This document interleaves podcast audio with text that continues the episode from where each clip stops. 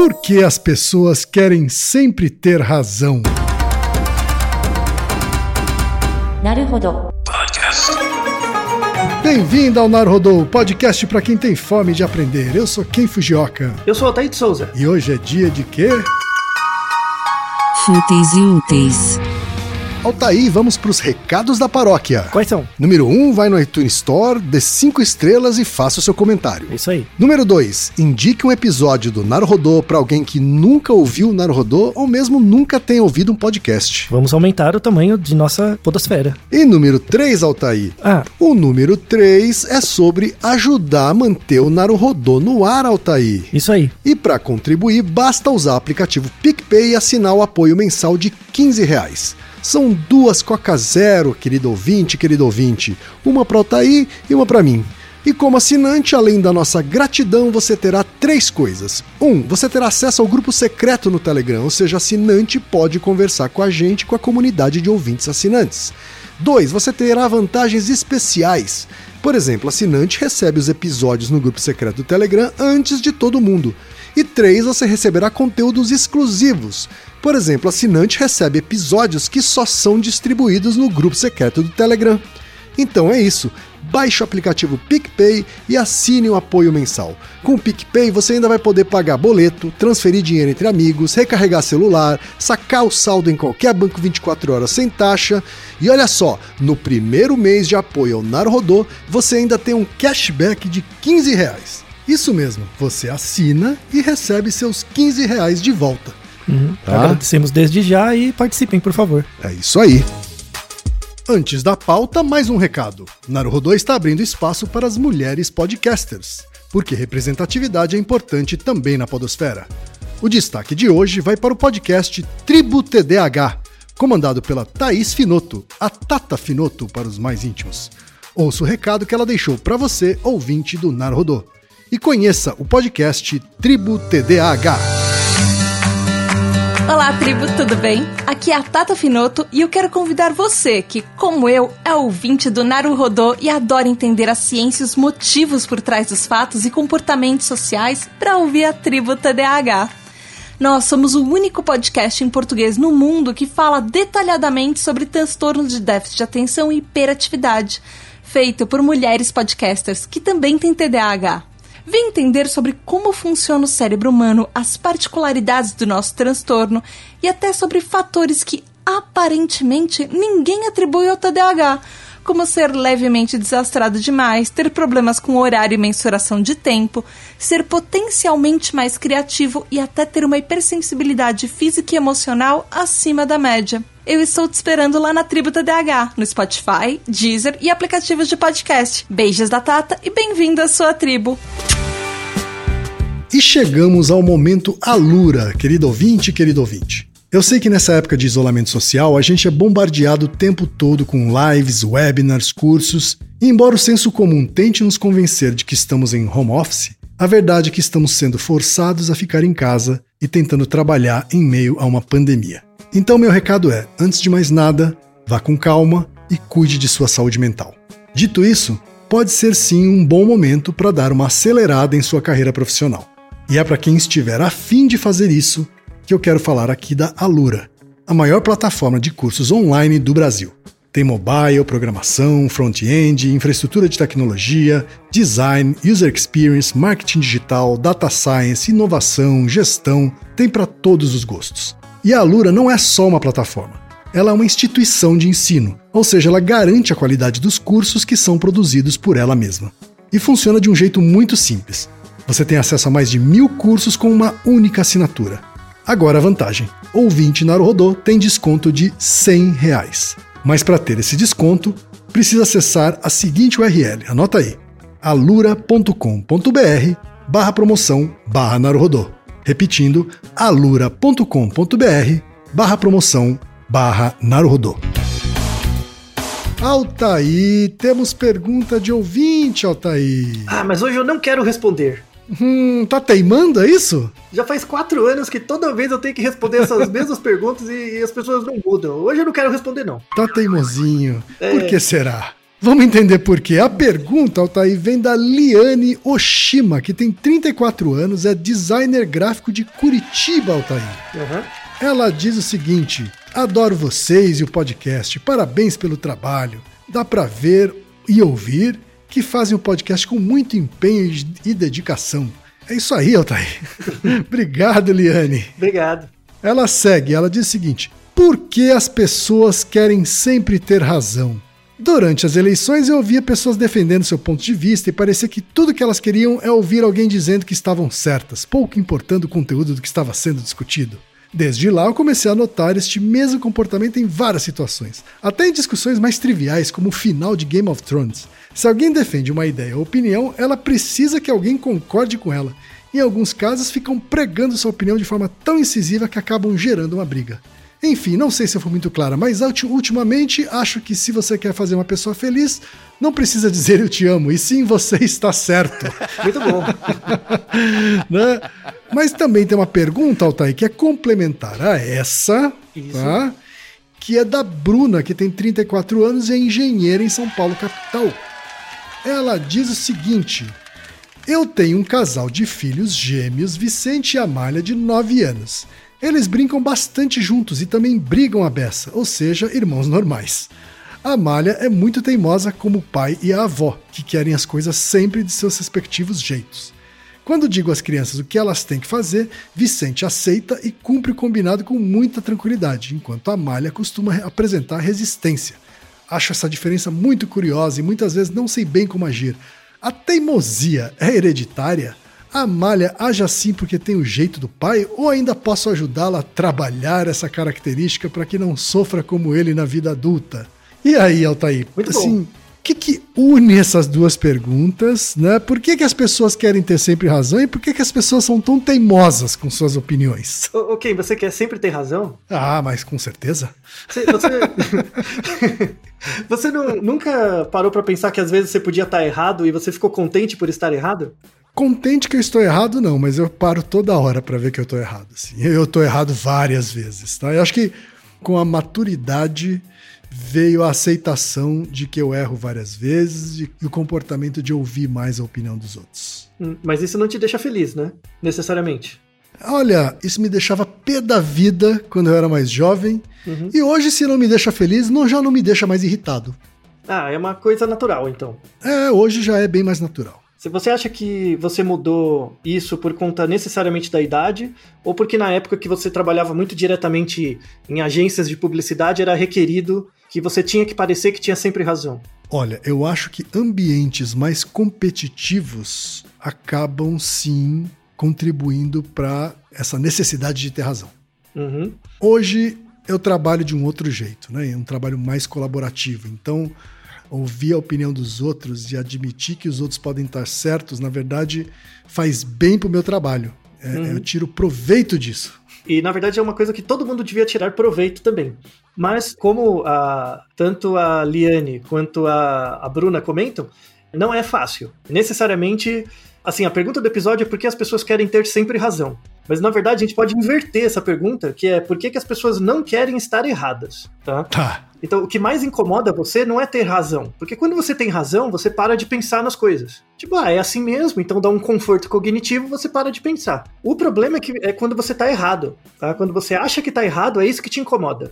tá? Ent- Então, apesar de parecer o contrário, não necessariamente. Então, estar errado te incomoda muito mais do que ter razão. Do que não ter razão, você quer Do dizer. que não ter razão, isso, desculpa. Porque e, às vezes você não sabe se tem razão, você só tá em dúvida. E aí, numa situação que tá todo mundo em dúvida, não tem problema. O problema é quando você não tem razão mesmo, né? Você resiste a isso, tá? Sim. Isso é um termo é, próprio da psicologia social, que é, um- é o tema que vamos discutir hoje, que é bem interessante, que é, é, surgiu em 1966. Na verdade, é um fenômeno que existe desde, desde que gente é gente, né? Mas em 66 ele foi mais estruturado e é um termo que veio da física, sobretudo da elétrica, dos estudos Tá. de eletricidade, que é o princípio da reatância. Reatância. Reatância não é uma palavra muito comum. Isso é física, né? É, não é uma palavra muito comum para quem não é engenheiro, né? Engenheiros elétricos Uhum. veem isso o tempo todo. E quer dizer o que, Altair, reatância? Então, o conceito de reatância na física quer dizer o seguinte: é uma oposição natural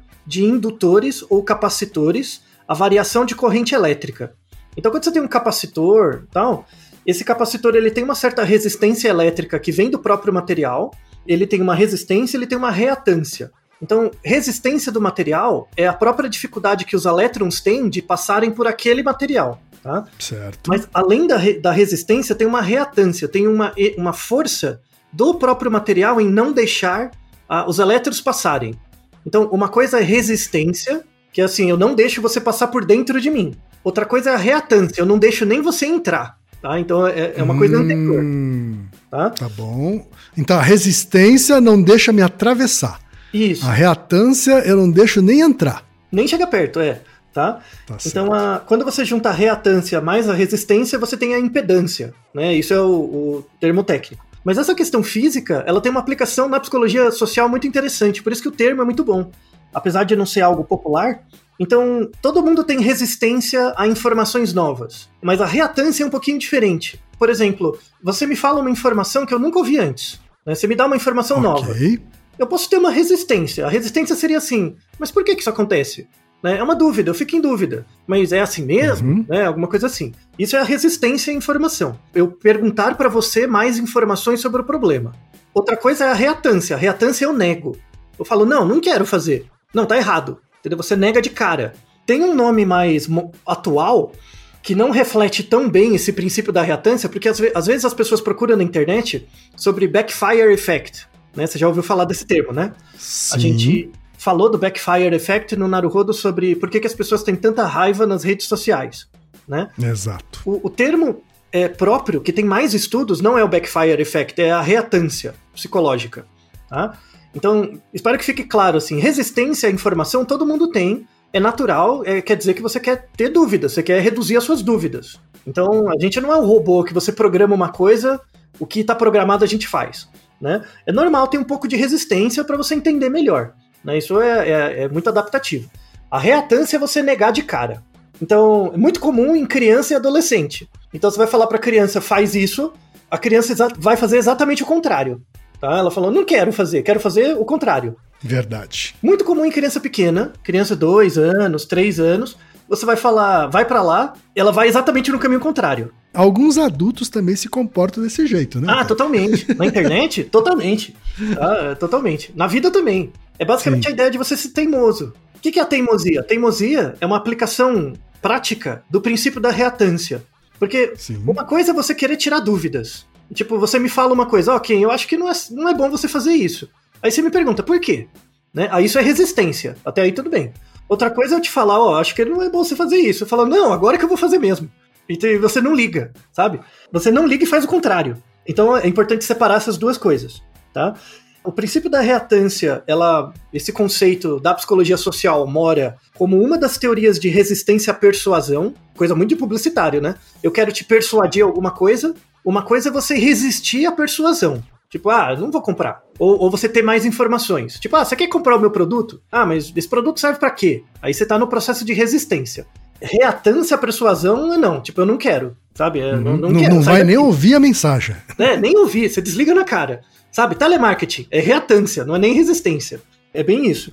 Então, a, a definição de reatância psicológica é um estado onde indivíduos percebem que a, a sua percepção de liberdade foi ameaçada, e nesse caso eles experienciam a sensação de reatância como uma inclinação motivacional para restabelecer sua liberdade. Essa é a definição de 1966 do Jack Breher, né, que é um, um cara que. Um, um primeiro teórico que colo- cunhou esse termo. E ele coloca nessa definição algumas palavras que é importante é, esclarecer. Reatância é uma inclinação motivacional. Então eu fico motivado a reagir contrariamente.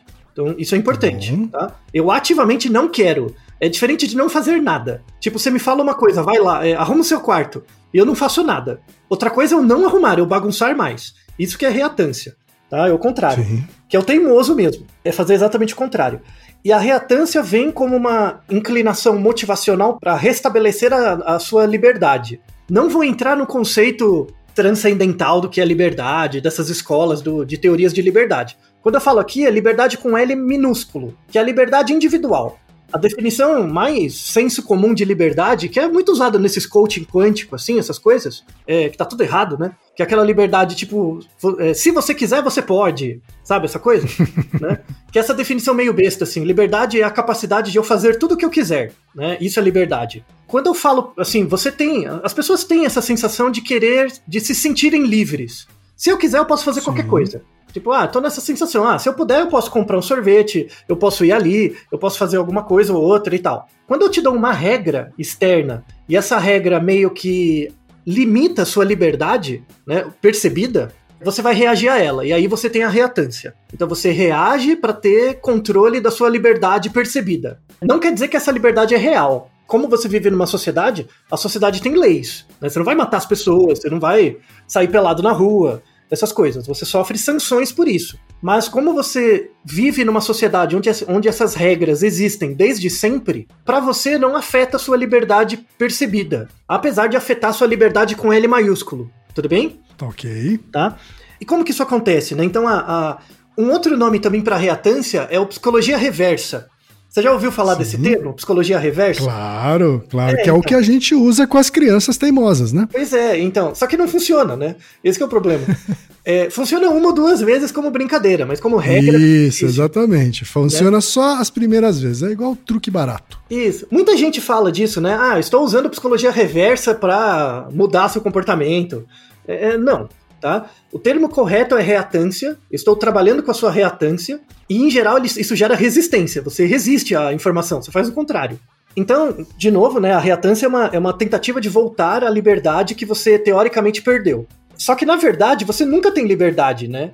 Então a, a, a ideia, e uma definição um pouco mais operacional de liberdade, liberdade é a capacidade de você controlar aquilo que te controla. Né? Ou pelo menos você sentir que está controlando aquilo que te controla o marketing e a publicidade fazem muito isso. Então eles te vendem um produto e te explicam que esse produto vai te dar mais liberdade para fazer alguma coisa. Então, por exemplo, você comprar um carro. Ou pelo menos cria essa ilusão, né? Isso, é porque é uma ilusão, né? A, a, a, sensação de liberdade comportamental é ilusória. É só uma sensação que você tem, ela não é comportamental de fato.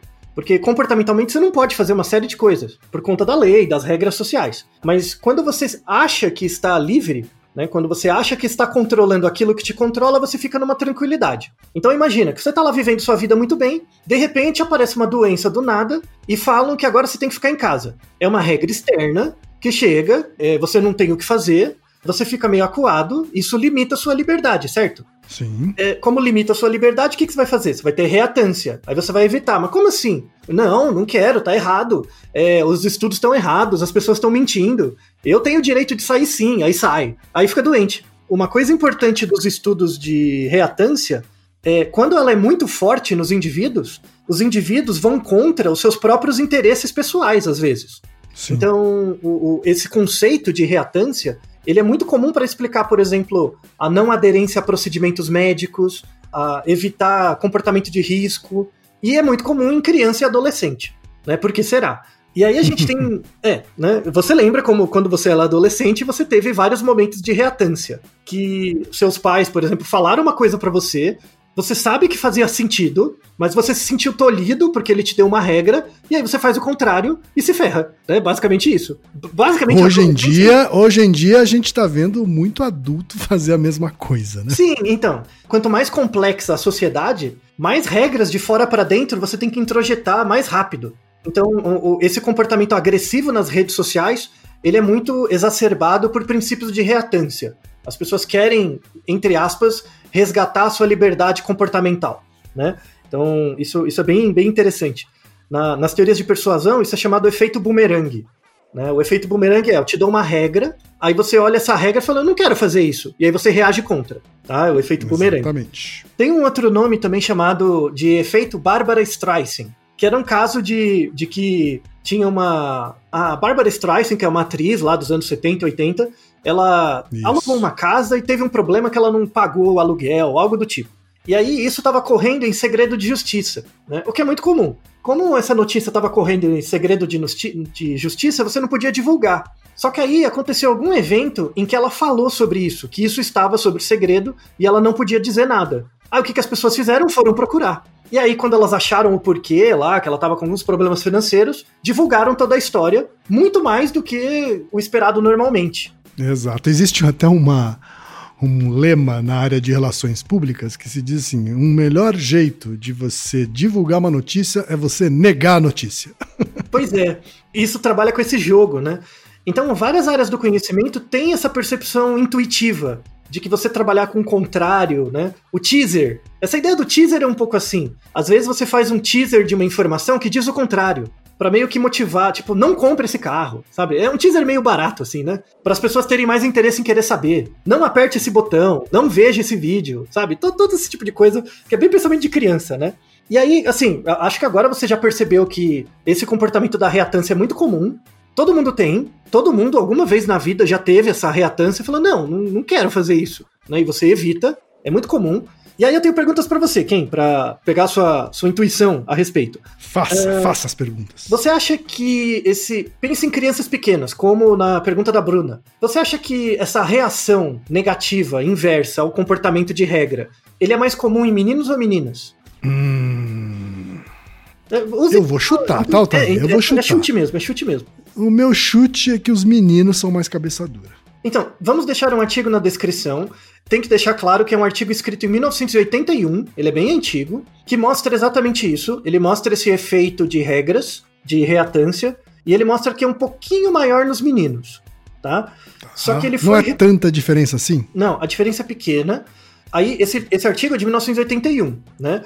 Eram dois grupos de crianças. Você oferecia para os dois grupos de crianças uma série de brinquedos. No primeiro grupo, as crianças podiam escolher os brinquedos que elas queriam brincar. No segundo grupo, não. O experimentador mostrava todos, mas ele escolhia qual ele ia dar. E avaliava o comportamento das crianças. Se as crianças gostavam daquele brinquedo dado, ou se na verdade elas gostavam de outro, e aí ficaram meio sem graça de brigar para pegar aqueles que elas queriam e tal. E aí eles viram que os meninos resistiam um pouco mais, os meninos tinham um pouco mais de reatância. E como esse artigo de 81 ele é mais antigo, ele foi reproduzido depois em 2009. E aí se mostrou que em 2009, na verdade, esse efeito tende ao nulo. Então não tem diferença entre meninos e meninas. O que se mostrou, na verdade, é que, com base nos dados de 2009, que tinha mais controles, é que não é que os meninos tinham mais re reatância, as meninas tinham mais conformidade. Elas se conformavam mais à regra. Entendi. E aí tem todo, toda uma discussão de papel de gênero e tal, né? Que é esperado claro, que claro. mais quietinhas e tudo mais. É, Há uma e... resignação decorrente de um ambiente que oprime. E, né? é, tinha uma expectativa, né? Não era nenhuma opressão, era uma expectativa que no final gera restrição, né? Comportamental, mas era uma expectativa claro. que existia muito antes do, do experimento em si. Quando você atualiza isso com amostras mais novas, assim, né? Em 2009, viu que esse efeito tende a nulo. Então, em relação à reatância, não tem diferença entre menino e menina, mas tem um efeito de personalidade. Então, temos hum. o nosso Naruhodo sobre personalidade, né, é, traços de personalidade. Tem trabalhos que relacionam a quantidade de reatância que uma pessoa tem e traços de personalidade, então, com base no Big Five. Com base no Big Five, o comportamento, o, o traço, né, que tem maior relação com a reatância é o neuroticismo. Neuroticismo é a basicamente é o quanto informações negativas te alteram. Entre aspas, é o quão pessimista você é. Então, quanto mais neuroticismo eu tenho, quanto mais preocupação de que as coisas vão dar errado e tal, quanto mais neuroticismo, mais reatância eu tenho a, a informações diferentes. Então, é, existe um certo traço de personalidade, sim. É, isso responde um pouco à pergunta da Bruna, né? Então, apesar do da Amália ser mais teimosa do que o Vicente, parece que não é uma questão de sexo, mas talvez da personalidade, tá? ou do temperamento de crianças pequenas. Recomendo o Naruhodo sobre teste de personalidade para ter mais detalhes. Aí entrando em artigos, temos artigos muito interessantes sobre isso, né? Tem várias áreas do conhecimento ligados às teorias de comunicação que usam o princípio da, da reatância, mas antes tem uma, uma questão muito da teoria. O Jack Breher, em 1966, quando ele cunhou o termo reatância, e ele mesmo disse que ele puxou isso da física, desse princípio de, de resistência elétrica e tal, de impedância. Que ele se apropriou dessa ideia, né? Ele se apropriou como uma metáfora útil, né? Ele falou, ó, oh, isso acontece na física, parece que acontece no comportamento. É uma sacada muito boa. Assim, é uma, é uma metáfora boa. E ele veio com uma, uma questão importante desse conceito, que é o seguinte. Tudo bem, eu vejo que as pessoas têm reatância, né? Elas resistem. Mas será que dá para medir? Será que eu consigo aplicar, por exemplo, um questionário em você e em mim para saber os níveis de reatância que a gente tem para uma mensagem, isso não é trivial, tá? Não é trivial. Como é que eu crio um questionário para medir isso? O que, que eu pergunto, né? Sim. Tipo, se eu perguntar para você, ah, eu me sinto muito com vontade de fazer o contrário do que as pessoas me dizem. Isso não, não mede muito bem, né? Muito, é muito difícil de capturar isso. É, né? então. Então ele colocava desde os anos 60 de que não é possível medir a reatância. E, e aí é uma sacada muito interessante, que para ele a reatância vem como um processo de reação a uma ameaça. Então quando eu digo para você, não beba, eu tô te dando uma restrição, não beba. Você sente a sua liberdade tolhida e logo você interpreta isso como uma ameaça e para resistir à ameaça, você faz o contrário. Você tem a reatância. Então o, o Breher associa isso muito à emoção a um comportamento do corpo. Você já deve ter tido essa sensação, todo mundo já teve essa sensação alguma vez. Quando eu te falo uma coisa, né, eu falo, ó, acho que não vai dar certo. Aí você fica pensando na sua cabeça, quem, quem ele pensa que é para dizer que não vai dar certo? Agora eu vou tentar até conseguir. Você já teve essa sensação, né? Só pra ter razão. Isso, só pra ter razão. Mesmo, mesmo que você se lasque, que não adiante nada, mas só pra ter razão. Você já, já fez isso. Isso é muito comum na internet. Uma pessoa posta uma parada na internet, Aí você lê aquilo que a pessoa marca você. Ah, como que essa pessoa pode dizer esse negócio? Aí você vai e comenta em cima. É, é essa sensação tanto de. Que existe, tanto que existe a frase, né, Altair? Você quer ter razão ou você quer ser feliz? Isso, exatamente. Tem a ver com, com o e-mail da, da Liane, né? Ela fala, né? É, hoje em dia você não precisa dizer eu te amo, só precisa dizer você tá certo. Né? é, faz muito sentido essa percepção dela. Tá? Então, o, o, muita gente sente a reatância, na verdade todo mundo, né? Sente essa reatância no corpo. Isso que é importante, você sente assim o seu estômago mesmo. Falou, que esse desgraçado pensa o que é para dizer que eu não posso fazer? Agora que eu vou fazer mesmo. As crianças pequenas sentem isso no corpo mesmo. Os adultos também. Principalmente você na internet comendo cheetos jogando videogame, né? Pense um povo que tem reatância, é gamer. Ai meu Deus, o jogo não acabou do jeito que eu esperava. Bem-vindo ao mundo, doutor. Felicidade, bem-vindo ao mundo adulto. É, é, basicamente assim, gamer é um cara que tem muita reatância, assim, muita. E é por isso que é um porque, grupo. De... Porque é um, é um adolescente barbado, né, Altair? Isso, é, é, é, Amadureceu tarde, né? Tá amadurecendo tarde. Nossa máxima, né, no Naruhodo, é, as crianças não são pequenos adultos, mas os adultos são crianças grandes. Crianças grandes são crianças que têm muita reatância. E aí a, a reatância alta vem de uma má regulação das emoções. Isso é, é a, o princípio do, do Breher, né? Quando ele descreve.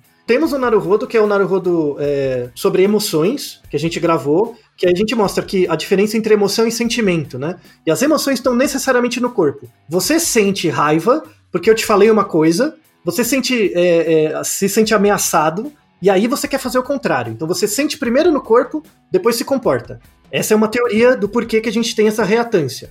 É uma reação à restrição comportamental que a gente tem.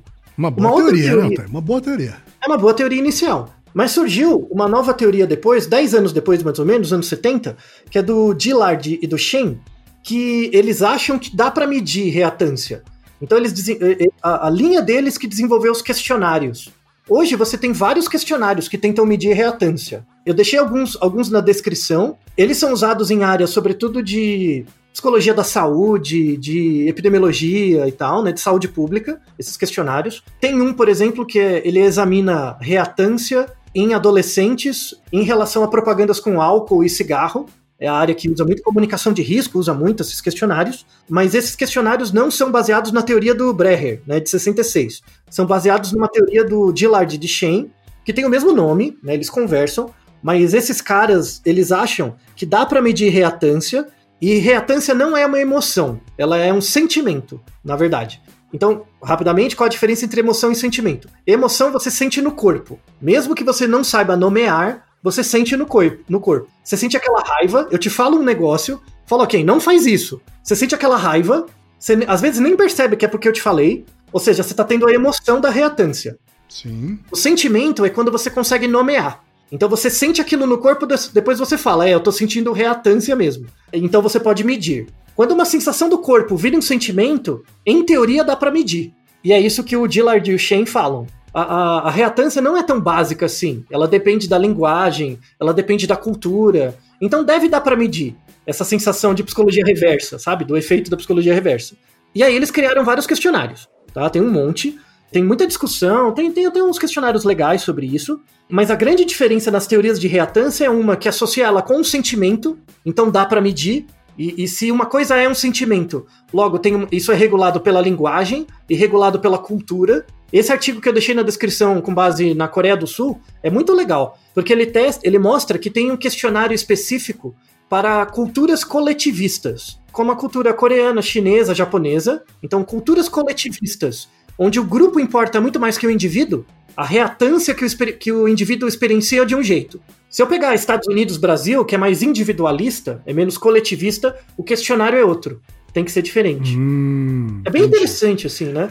Agora, eles conseguiram estabelecer um questionário porque eles estão medindo o resultado da reatância. Isso, como é isso? as pessoas experienciam a reatância. Isso, o resultado isso, comportamental não é, não, é, Exato, porque a gente já tinha visto que medir a reatância em si é muito complicado com muito o questionário. Complicado. Né? Agora, o que eles foram é medir o resultado da reatância e fazer uma relação com isso. Né? Isso, muito bem.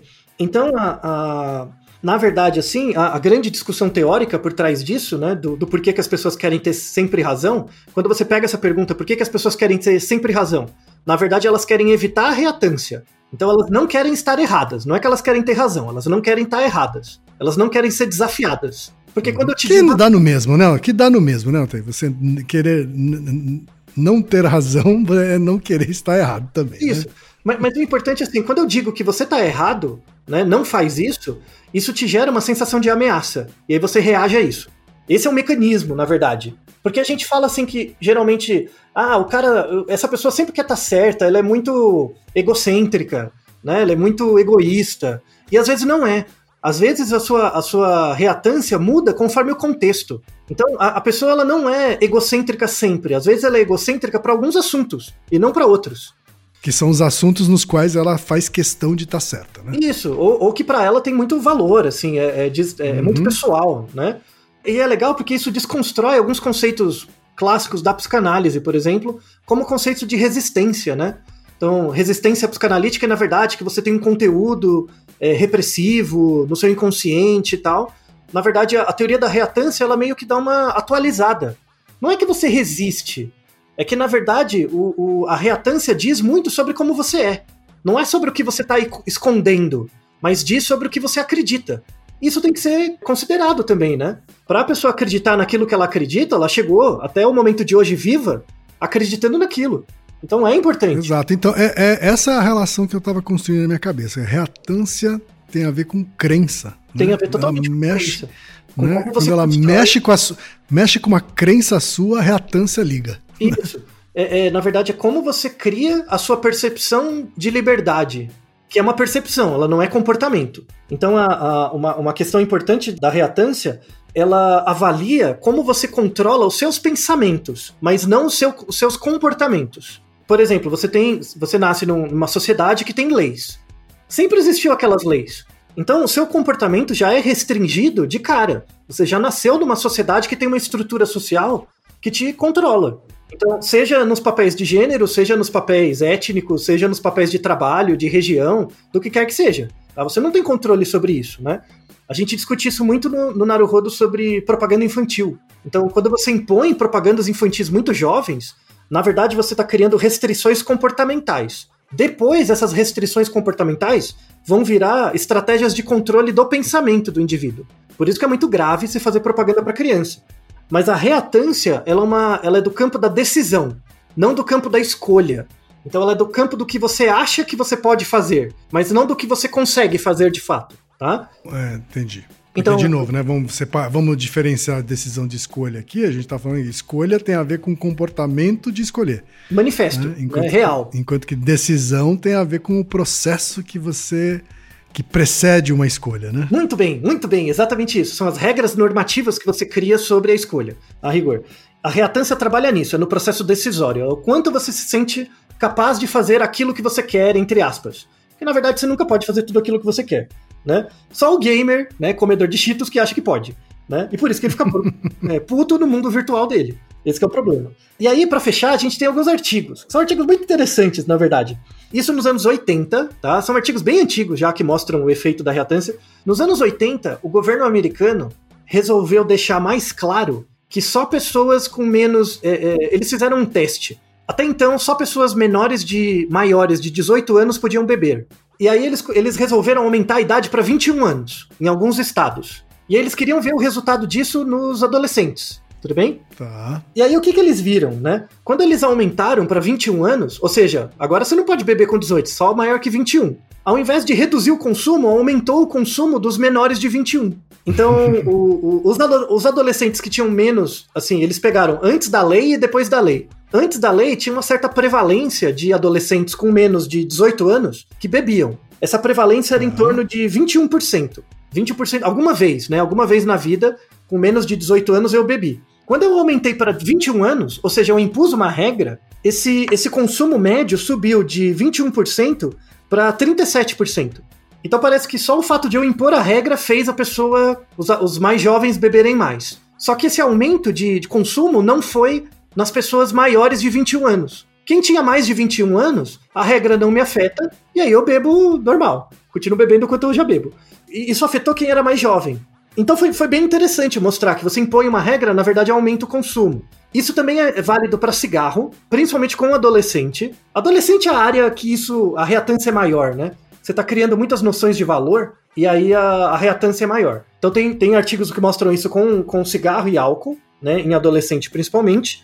E aí eu queria aproveitar, temos produção nacional brasileira de qualidade sobre o tema de hum. cons consumo de álcool em adolescentes eu queria chamar um, um colega meu, né, da, da Unifesp, o André Bedendo, que escreveu dois artigos, os dois em 2019 agora, muito recentes, sobre consumo de álcool em adolescentes e como ele desenvolveu, junto com uma parceria de vários países, uma plataforma para que adolescentes que acham que estão sobre consumo excessivo de álcool possam monitorar o seu comportamento. Porque aí a gente chega num ponto, né? Se todo mundo tem reatância, por exemplo, como é que eu convenço as pessoas de que elas têm que beber menos, porque a, a, faz bem para a saúde você beber menos.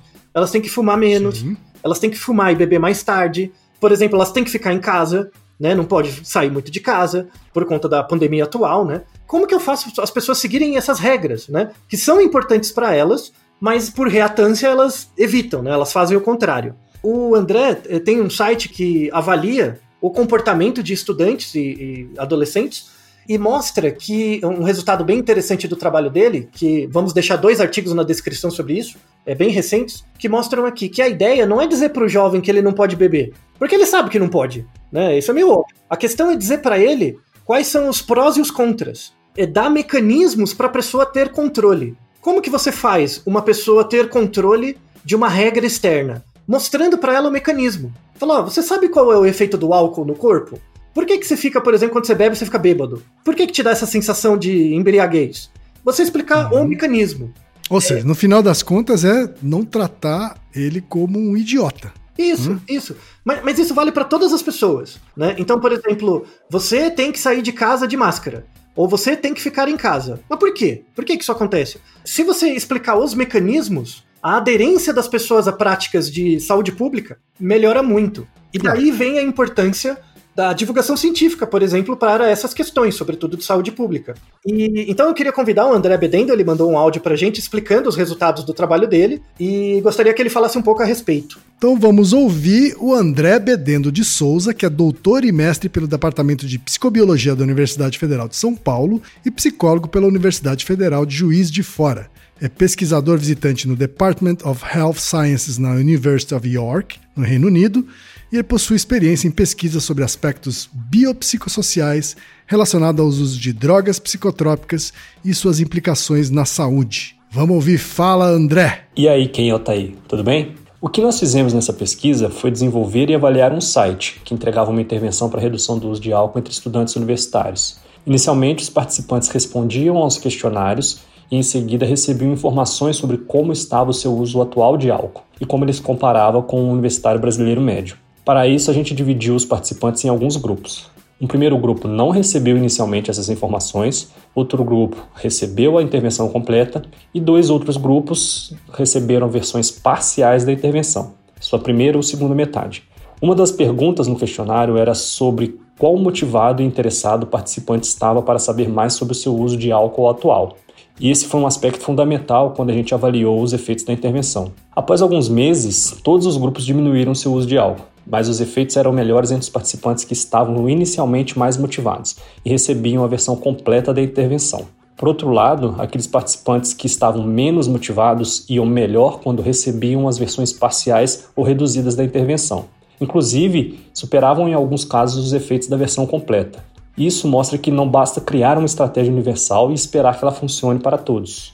É preciso saber o quão receptivo o participante está naquele momento e assim direcionar as versões mais adequadas da intervenção. Atualmente, a gente atualizou o site da pesquisa e ele pode ser acessado no link quantobebo.com.br. Nele, os estudantes universitários de todo o Brasil podem colaborar com a pesquisa e também conhecer um pouco mais sobre o seu uso de álcool atual.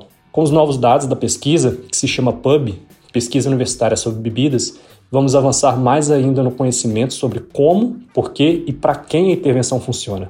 Isso é fundamental tanto para conhecer mais sobre o comportamento do uso de álcool entre os estudantes universitários, quanto para desenvolvermos versões mais adequadas da intervenção e que levem em conta as características dos participantes. Isso ajuda inclusive a evitar que a intervenção cause efeitos negativos em quem a recebe, o que nunca é algo que a gente quer que aconteça. Obrigado pelo convite para contribuir um pouco com o Naruhodo. Grande abraço. E aí, Altair?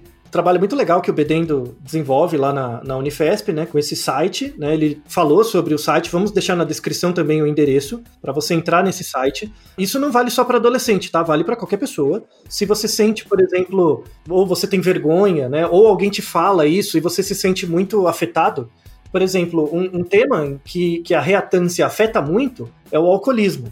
Temos até, eu e o Ken, a gente participou de um podcast sobre isso, né, que é o Beercast, que é um podcast sobre Exato. cerveja. A gente falou sobre. Aliás, um salve, um salve pro pessoal do Beercast. Pois é, um salve para eles. E a gente fala sobre, sobre a questão do alcoolismo, né? Uma das dificuldades que as pessoas têm para reagir, buscar tratamento, é a própria reatância. Então alguém chega para você e fala: Ó, oh, você tá bebendo demais. Eu não. Quem é você para achar que eu tô bebendo demais? Isso é a reatância. Isso vale para cigarro, isso vale para drogas, isso vale para álcool, isso vale para estratégias de saúde pública em geral. O que a gente está trazendo aqui é um exemplo do álcool como um, um exemplo, mas vale para qualquer outro tipo de percepção de risco. Então vamos deixar esse site. É, ele, ele, ele segue bem os protocolos de evitação de reatância, que é tentar dar mecanismos para as pessoas observarem o seu próprio comportamento e aí tirarem conclusões próprias sem ter um julgamento externo, né, de alguém dizendo para elas que está certo ou errado, elas conseguem chegar na conclusão é, por conta própria. E por fim, quem esse é o objetivo último do Naruhodo, né? A gente nunca diz para as pessoas se elas estão certas ou erradas, mas a gente diz para elas como as coisas funcionam, né? Para as pessoas tirarem suas próprias conclusões. Pois é, a ideia é essa. E event então, eventualmente até ir atrás de mais informação, né, Otay? Isso, então, a, a, a grande sacada da divulgação científica é essa. Quem somos nós para botar a mão na sua cara e dizer que você está certo ou errado? A ideia não é essa. A ideia é, de fato, mostrar como as coisas funcionam para você entender o, os princípios subjacentes a, ao nosso mundo complexo e, a partir daí, você possa ter um pouco mais de controle, de fato, sobre aquilo que te controla. Então, em última análise, você ser cientificamente educado te torna mais livre no sentido de entender aquilo que te controla e ser uma pessoa muito mais tranquila com o fato de que raramente você tem razão, na maior parte das vezes você está errado, mas algumas vezes você tem que estar, e aí é o objetivo da vida, estar cada vez menos errado e reduzir a sua incerteza no sentido de viver uma vida que merece ser vivida. É isso aí, cara ouvinte. Naru rodou, ilustríssimo ouvinte. E você já sabe, aqui no Naru Rodô, quem faz a pauta é você. Você tem alguma pergunta pra gente ou quer comentar algum episódio? Escreva pra nós. podcast@naruhodô.com.br. Repetindo? podcast@naruhodô.com.br. E lembre-se, mande nome completo, idade, profissão e a cidade de onde você está falando. É isso aí.